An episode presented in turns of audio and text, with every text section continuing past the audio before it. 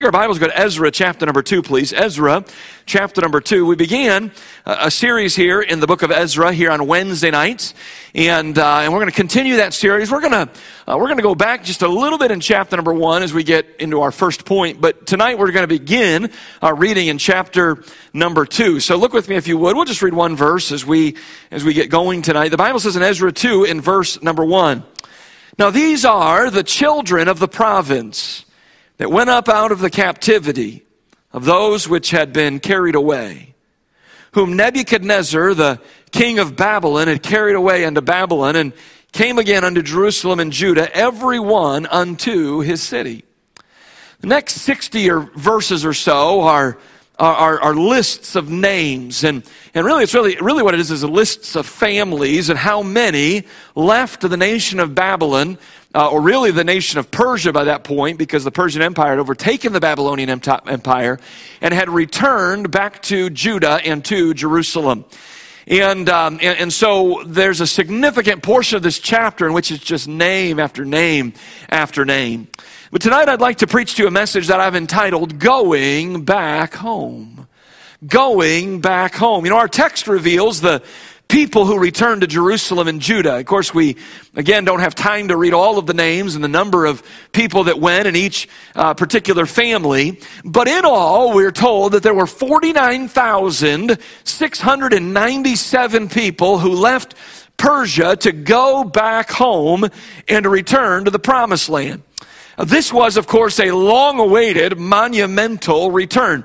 You see, years prior, as the captivity was beginning, uh, there, there, there, there existed among the people such a longing to return back home that, that it actually led to a great uh, conflict between Jeremiah, the true prophet of God, and, uh, and pseudo prophets. We might use that, that term pseudo prophets. The word pseudo just means pretend, uh, fake. And uh, there were there were men uh, in in Judah uh, who were who were preaching and who were prophesying a message, but this message did not come from God Himself. Therefore, we would refer to them as pseudo or pretend prophets.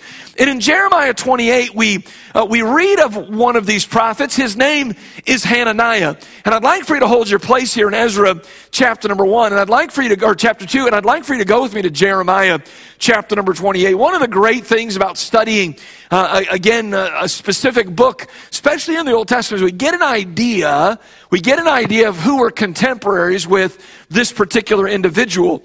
And, um, and we see here that not only uh, Jeremiah wasn't necessarily a contemporary, he actually lived several years before, uh, before Ezra would have lived and, um, and would have died before, uh, before Ezra uh, probably reached adulthood and, and came onto the scene. Uh, but we see here that, that if you were sort of outlining your Bible and you were putting things in chronological order, uh, you would probably put the book of Ezra maybe shortly after the book of Jeremiah.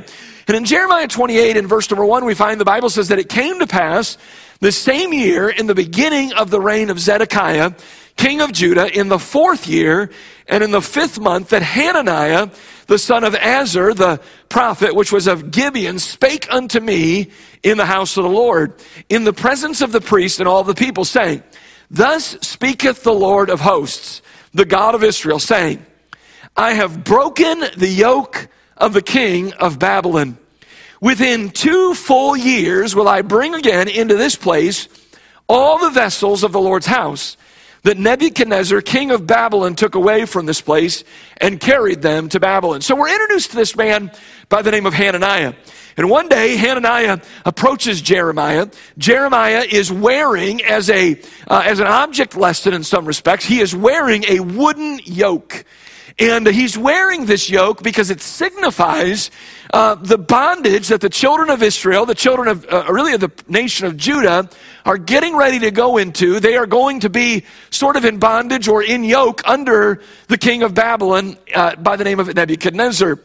And, um, and they're all wondering okay, Jeremiah is telling us that this is happening. We're already seeing some of our people being led away.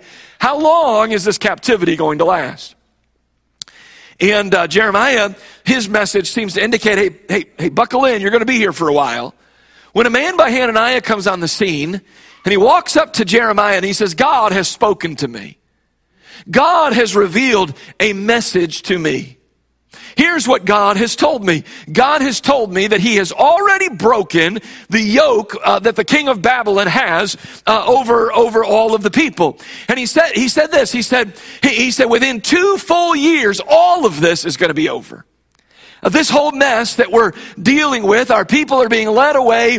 Uh, our, our, our, buildings are being destroyed. Uh, our streets are becoming desolate because Babylon is moving all of our people out of here. But don't worry, don't worry. Within two years, all of this is going to be over. And so this was the message of this pseudo prophet by the name of Hananiah. Well, as we read a little further in our text of Jeremiah 28, we find that Jeremiah agrees that what Hananiah had prophesied would come to pass, but not according to Hananiah's timeline. Look with me, if you would, in verse number six. Jeremiah now is speaking, and it says in verse number uh, verse number six, even the prophet Jeremiah said, "Amen."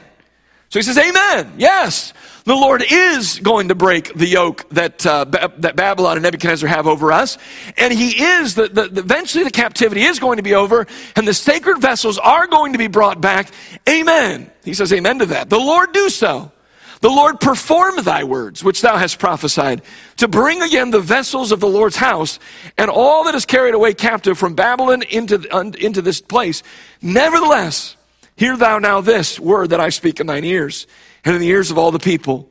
The prophets that had been before me and before thee of old prophesied both against many countries and against great kingdoms of war and of evil and of pestilence. The prophet which prophesieth of peace, when the word of the prophet shall come to pass, then shall the prophet be known that the Lord hath truly sent him. So Jeremiah says, listen, you've said it's two years. I'm saying it's going to be a whole lot longer. You've said God has spoken through you. I am saying that God has spoken through me. So really, which one of us is it? It can't be both. God is, God, God, God doesn't give one message to one person and another message to someone else. And so Jeremiah says, here's, here's how, here's how you'll know who the true prophet of God is. As it has been for many years and many generations prior, the prophet through which God speaks is the prophet through which his prophecy, when it is spoken, comes to pass. In other words, Jeremiah is saying, listen, I really can't argue and I really can't debate with you a whole lot. You've said two years. I'm saying a whole lot longer. How are we going to know what the truth is? Well, we're going to have to wait at least two years to find whether or not your prophecy is true. I kind of like Jeremiah's approach. I mean, Jeremiah could have sat around and argued with this guy all day, and they could have gone head to head and had some type of a conflict like we see on Fox News or MSNBC, two talking heads just yelling at each other. Neither one of the other one is ever going to give way, is ever going to see it the way the one person does. But for sake of, you know, we've got to have something on the news, we sit around and we argue about it. They could have done that. Jeremiah says, we're not going to play that game. We're not going to play that game at all. Here's how you'll know who's telling the truth. You're going to know it by whether or not their word comes to pass. Well, well, this obviously is is uh, something that enraged Hananiah because Hananiah did not like to be challenged. He did not like uh, to be uh, to be charged uh, in this way, and uh, and so Hananiah takes the yoke that Jeremiah is wearing, he removes it from his head, and he smashes it to pieces. You read it; it's right there in Jeremiah 28. Smashes it. Which leads Jeremiah to look at Hananiah and say, That's fine. That's fine. You can smash my yoke of wood. Here's what God's going to do God's actually going to take the yoke that you smashed, and God is actually going to fashion not a yoke of wood, but He's going to fashion a yoke of iron. A yoke which cannot be smashed so easily.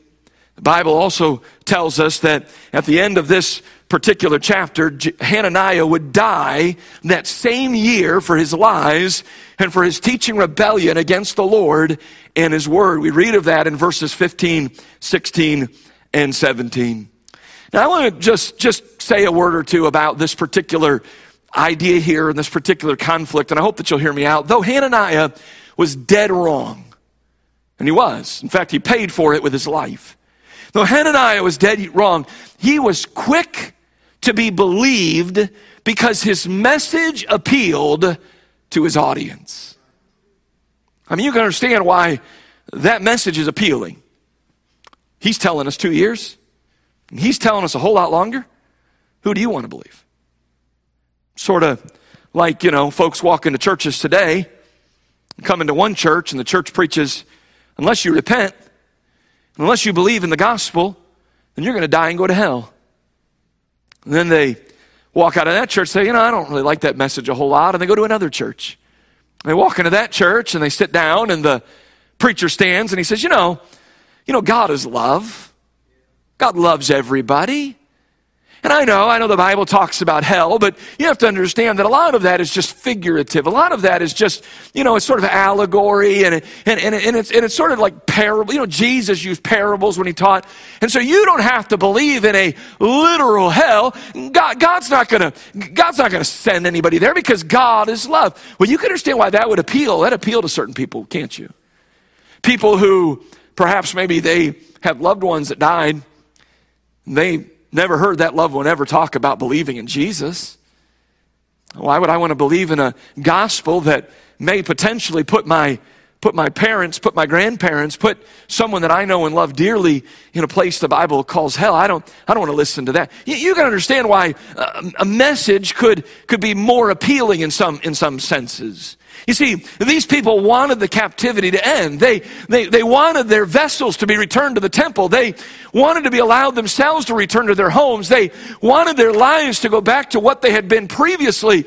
And so this false prophet, this pseudo prophet seizes upon this and simply proclaims to his audience what they wanted to hear. Can I just tell you, anybody can do that, and many people do.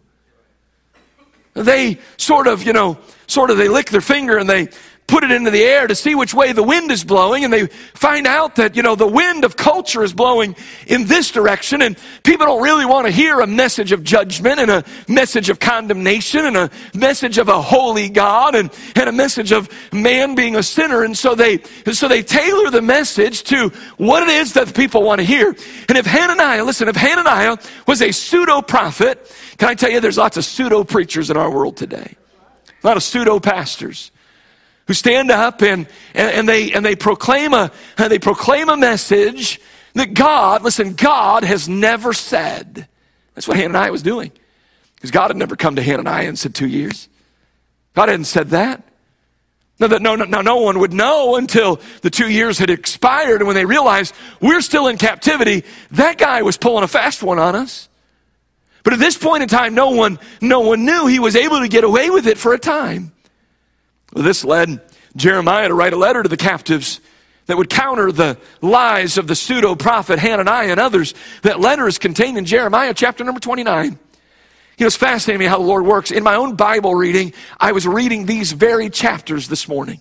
Lord knew, Lord knew I'd be studying in Ezra chapter number one and Ezra chapter number two, which again, all of what is being addressed here is speaking of the events that take place in Ezra chapter number one and Ezra chapter number two. And Jeremiah would write this letter to the people there. And uh, in this letter, he would reveal that the captivity was not going to last two years. It was actually going to last 70 years. And as a result, he told them, listen, settle into life there in Babylon. His message, again, was not a popular message because the people didn't want to wait 70 years. They, they, they sort of liked the two year wait instead. They wanted to go back home. But again, understand, listen, the message is not about what do the people want. The message is this what has God said? That's the message that needs to be proclaimed. Can I say again that we consider that this type of battle is played out in Christian culture still today? We were warned that in the last days men would heap to themselves teachers having itching ears. We read of that in 2 Timothy 4 3. Can I say that today we see evidence of that even, listen, even in our churches? The largest churches in America today feature positive, affirming messages.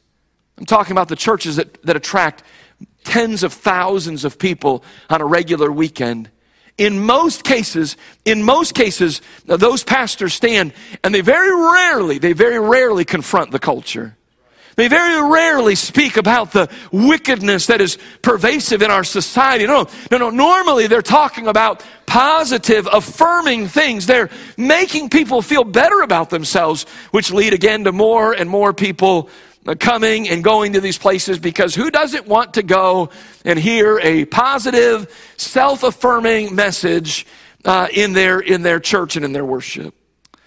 The problem, however, with this is that this book is not always positive, and this book is not always affirming. It just isn't.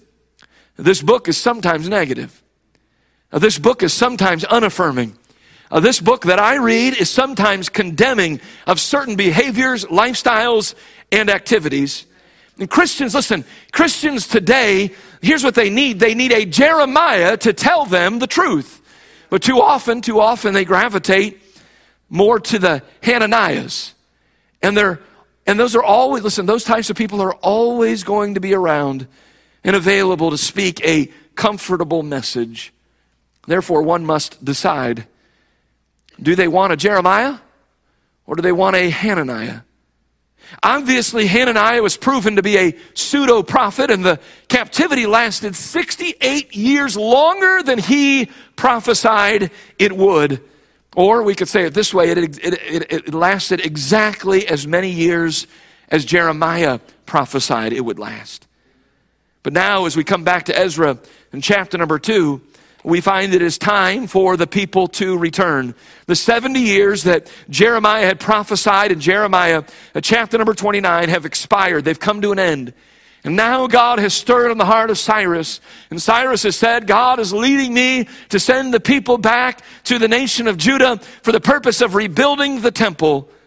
This trip back home would be taken by some of the Jews, but not by all who were living in captivity at that time. And yet I propose to you that every step in their journey back home was a vivid reminder of some very important truths about God and his faithfulness, as well as important truths about man and his unfaithfulness. And what I'm saying is this every step of the journey from the Persian Empire back to Jerusalem and back to Judah, every step was a reminder, was a reminder of some things about God and a reminder of some things about man. And I want to share with you the two key truths that going back home reminds us of or teaches us from God's Word. Number one, number one, let me say this going back home reminded them, reminded God's people that His power is beyond compare. Going back home reminded them that God's power is beyond compare. Now, in order for us to, uh, to, to, to, to lay hold upon this truth, we have to go back to Ezra chapter number one and look in verse number seven. The Bible says also Cyrus the king brought forth the vessels of the house of the Lord, which Nebuchadnezzar had brought forth out of Jerusalem, and had put them in the house of his gods. Even those did Cyrus, king of Persia, bring forth by the hand of Mithredath, the treasurer, and numbered them unto Sheshbazzar, the prince of Judah. Some of you, maybe one of these days, you have some children. There's some good names right there for you to name your children. Right? I like that Mithredath and Sheshbazzar. Man, please, if you'll do that, that would be a blessing. Now look at verse number, verse number, verse number 11. All the vessels of gold and of silver were 5,400. All these did Sheshbazzar bring up with them of the captivity that was brought up from Babylon unto Jerusalem. Now, if this does not proclaim God's power, I don't know what does. You see, not only did God stir in the heart of Cyrus to allow the people to return, but Cyrus took it a step further. And Cyrus even allowed the sacred vessels that had been removed from the temple in Jerusalem some 70 years prior, he allowed those to be given back to the Jews so that they could take them with them to be restored to their rightful place. The return back to Jerusalem, listen, would not have been complete without these. You see, you see, not only did God promise to bring the people back, but he also promised to bring these vessels back as well. So, so therefore, listen, listen, God's word would not have been fulfilled unless, unless the vessels returned too. This is a significant part of the story. The Bible tells us in Jeremiah 27 verses 21 and 22, Yea, thus saith the Lord of hosts, the God of Israel, concerning the vessels that remain in the house of the Lord and in the house of the king of Judah and of Jerusalem. They shall be carried to Babylon, and there shall they be until the day that I visit them, saith the Lord. Then will I bring them up and restore them unto this place. So God says, listen, I know you see the people have begun to make their way from from Israel or from Judah to Babylon. They've been carried into captivity. And you think, well, that's okay because all the vessels still remain in the house of the Lord. But I want you to know something. Before all this is said and done, the vessels are going to get carried away as well. But don't you worry about it. Because at the time that I've appointed, not only are the people coming back, but the vessels are coming back as well. I would say that it was a miracle for the people to be allowed to return. But, but, but stay with me here. It might be an even greater miracle for these vessels to be returned. Here's what I mean the vessels weren't just sacred, these vessels, according to Scripture, were of great monetary value and worth. According to Ezra 111, the total number of vessels that were made of pure gold and pure silver was 5,400. That's a lot of worth. That's a lot of value. Let me ask you this question What political leader, what monarch do you know who is willing to allow this kind of wealth to leave his kingdom for nothing in return? I mean, it, listen, it, it's all about money. You know that, right? I mean, we, we, we like to think, you know, we're in the nation of United States and we have this democracy. And this democracy keeps everybody in check. And, and this democracy, we, we must uphold this democracy because, you know, look, look at all this, this history. I mean, our political leaders, all of them are really good guys and gals. We like to, sort of like to think that, don't we? Nothing could be further from the truth. Washington, D.C. is one of the most corrupt places on planet Earth. And everything that we see is just follow the money, follow the money, follow the money. And our political leaders will be, do some pretty, some pretty dastardly things in order to secure and to procure more money. It's all about money.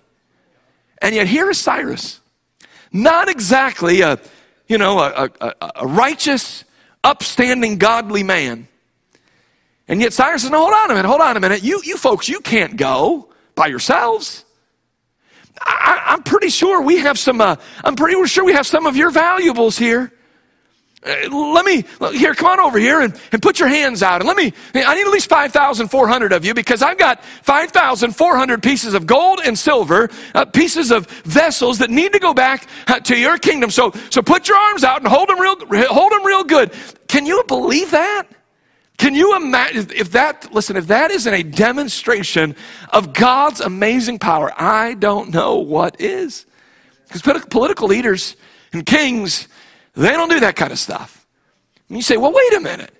You know, in 2020, we, we, we were given all this free money. You know, I mean, we just, you know, we just woke up one day and we checked our bank account and there was a bunch of money sitting in there. Don't you tell me that our political leaders don't give us any money. How you liking it today? Paying for it now, aren't you? There's no such, listen, there's no such thing as free money. Never has been in the world unless, unless God steps in and unless God gets involved. And I would tell you that I, as I study this, I think, I think this may be a greater miracle than him telling the people to go back. I mean, you know, the, the people being there, their presence there probably was more of a drain on his economy, on his nation than anything else, and sort of was an advantage, you know? I mean, we can get rid of some of these, some of these people and, you know, we can kind of allow our people to spread out a little bit and maybe have a little bit more land and some, you know, maybe knock down some of their houses and add on to theirs and, you know, do some different things, maybe free up some jobs for our people and for the economy. And so you can understand why sending the people back to Judah wasn't probably all that big of a deal. But to send them back with the sacred vessels that had to have been worth perhaps millions of dollars? Oh, that's a, that's a demonstration of God's power. I want to ask this question What issue is in your life that you think will never be resolved? What spiritual mountain do you think is in your life that will never be removed? What financial burden have you dealt with so long, so long that you are convinced it will never be made right? I want to encourage you to take heart and to have hope. And I want to leave you with this thought. I'm not saying God will. I'm not saying that. Here's what I am saying. You should know this. I can't say God will, but I can say this God can. God can. Because his power is beyond compare. As we conclude tonight, I'd like for you to take your Bibles and go with me to Psalm 147. Psalm 147. We will pick up this second thought when we gather together the next Wednesday that we're together. But Psalm 147, and would you look with me in verse number one? This is a great psalm that speaks of God's amazing power and his strength. The Bible says, Praise ye the Lord, for it is good to sing praises unto our God, for it is present, pleasant, and praise is comely. The Lord doth build up Jerusalem. He gathereth together the outcasts of Israel. He healeth the broken in heart and bindeth up their wounds. He telleth the number of the stars. He calleth them all by their names. Great is our Lord and of great power. His understanding is infinite. The Lord lifteth up the meek. He casteth the wicked down to the ground. Sing unto the Lord with thanksgiving. Sing praise upon the harp unto our God, who covereth the heaven with clouds, who prepareth rain for the earth, who maketh grass to grow upon the mountains. He giveth to the beast his food, and to the young ravens which cry. For the sake of time, we, we won't read the rest of the chapter, but you read all 20 verses speak of God's amazing power and of God's amazing strength. And I believe, I believe that as the people of God return from the nation of Babylon, with every step, perhaps as the, as the gold, as it, as it glistened, as it gleamed against the, uh, the noonday sun, every step and every glimpse at that gold and at that silver was just another reminder that their God, the God that they serve, listen, He and His power is beyond compare. Because no one, no one, no one can do such a thing as this. Because not only had God said the people are going back, but God said the vessels are going back as well. And wouldn't you know it? Wouldn't you know it? Every time they looked at the wagons that were carrying those vessels, they were reminded our God, our God is beyond compare as it relates to power and to strength. And you need, listen, you need to be reminded of that truth as well. That the God that we still serve today is beyond compare when it comes to his power and his strength and his might. Would